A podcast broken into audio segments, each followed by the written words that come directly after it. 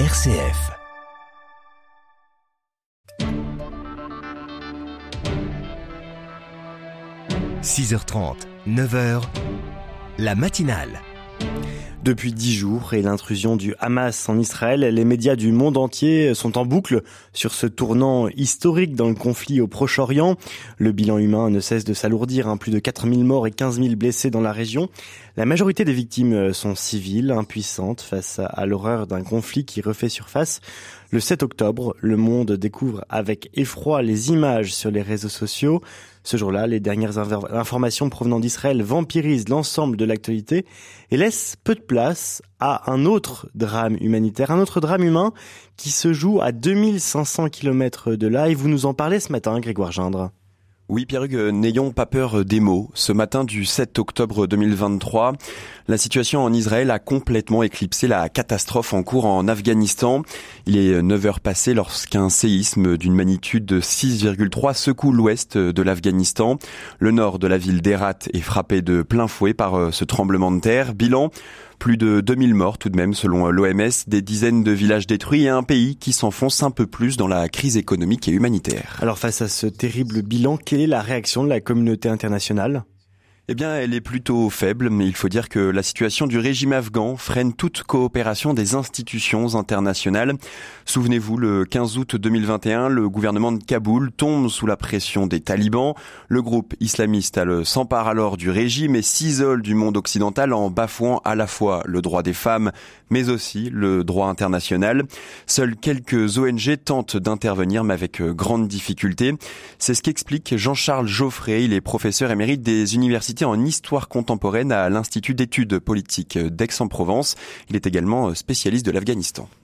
Sur le terrain, les ONG sur place constatent que par rapport aux sommes qui ont été investies, ben, il n'y a pas grand-chose qui leur arrive. Ils ont peut-être moins besoin de dollars ou bien d'euros que de matériel médical, que de chiens pour essayer de trouver les personnes qui ont été ensevelies.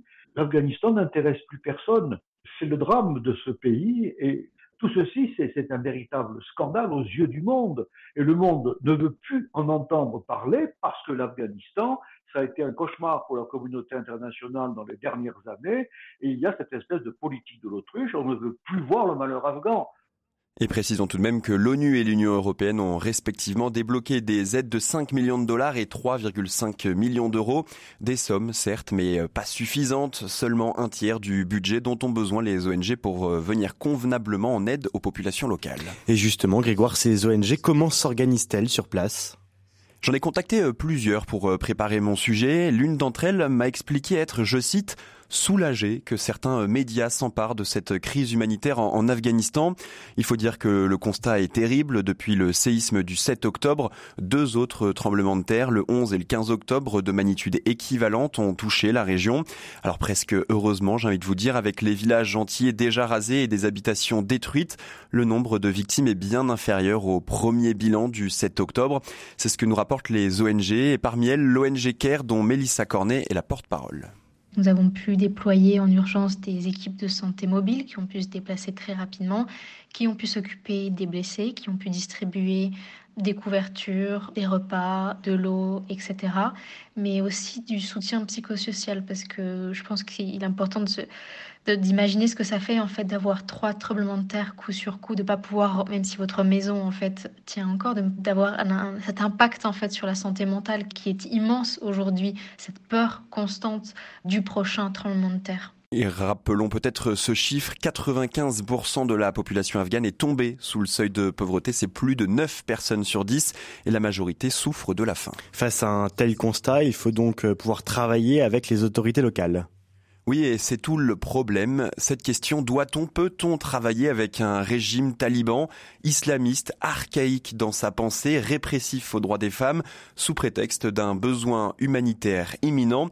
Eh bien, j'ai posé cette question à Jean-Charles Geoffrey et je vous laisse interpréter sa réponse. Le problème est là, que voulez-vous? Il y a des ONG sur place qui font ce qu'elles peuvent, mais elles ont été privées de leur personnel féminin, ce qui les a bigrement euh, diminuées. Vous avez sur le terrain le Croissant Rouge qui attend une aide massive des pays arabes qui ne vient pas. Vous avez aussi des organismes comme Médecins sans frontières, ils font ce qu'ils peuvent. Mais comme les talibans sont des gens qui sont surarmés mais n'ont jamais investi un dollar dans la sécurité civile, ce sont des pelles et des pioches. Donc le peuple afghan subit la double peine, la double peine des colères de la nature et la double peine d'un régime complètement abject qui fait dans l'incurie depuis euh, sa mise en place par la force. C'est vraiment le pays le plus sinistré de la Terre en ce moment, ce pauvre peuple afghan. Le pays martyrisé par la guerre, considéré comme l'un des plus pauvres du monde, est donc aussi soumis à la violence des éléments naturels et de son sous-sol. Alors les ONG sont organisées sur place. Quelques exemples à la volée. L'Agence des Nations Unies pour les migrations a envoyé quatre ambulances, des médecins et des psychologues à l'hôpital régional de Herat. De son côté, euh, Médecins sans frontières a aussi installé cinq tentes médicales dans l'établissement. Et selon euh, nos informations, l'ONG Médecins du Monde est en lien avec les autorités pour les donations de médicaments. Seulement, je cite, si les talibans leur facilitent la tâche, preuve donc de la difficulté de réponse opérationnelle sur place. Et ce constat, il s'est accentué depuis euh, deux ans avec l'arrivée des talibans au pouvoir, me raconte Mélissa Cornet. Ça fait déjà deux ans que les ONG opèrent dans un contexte de plus en plus compliqué. On a beaucoup de manque de financement sur les opérations humanitaires. On a très peu de financement aussi sur les projets de développement. Et en plus de ça, on a les contraintes qui sont liées notamment euh, au genre, donc l'interdiction pour les femmes de travailler pour les ONG, mais aussi des contraintes euh, en termes d'accès dans le pays, par exemple.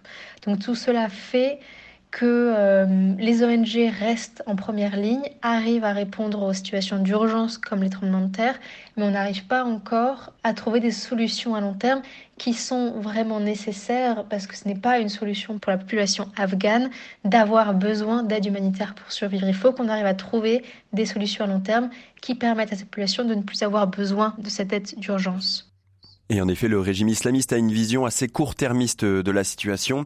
Le directeur du bureau politique des talibans au Qatar a demandé, je cite, l'envoi d'une aide d'urgence sous forme de denrées, eau potable, médicaments et tentes. Des vivres donc, plutôt que de l'argent en cash, c'est aussi une solution pour empêcher que cette aide monétaire n'arrive dans les poches des mauvaises personnes.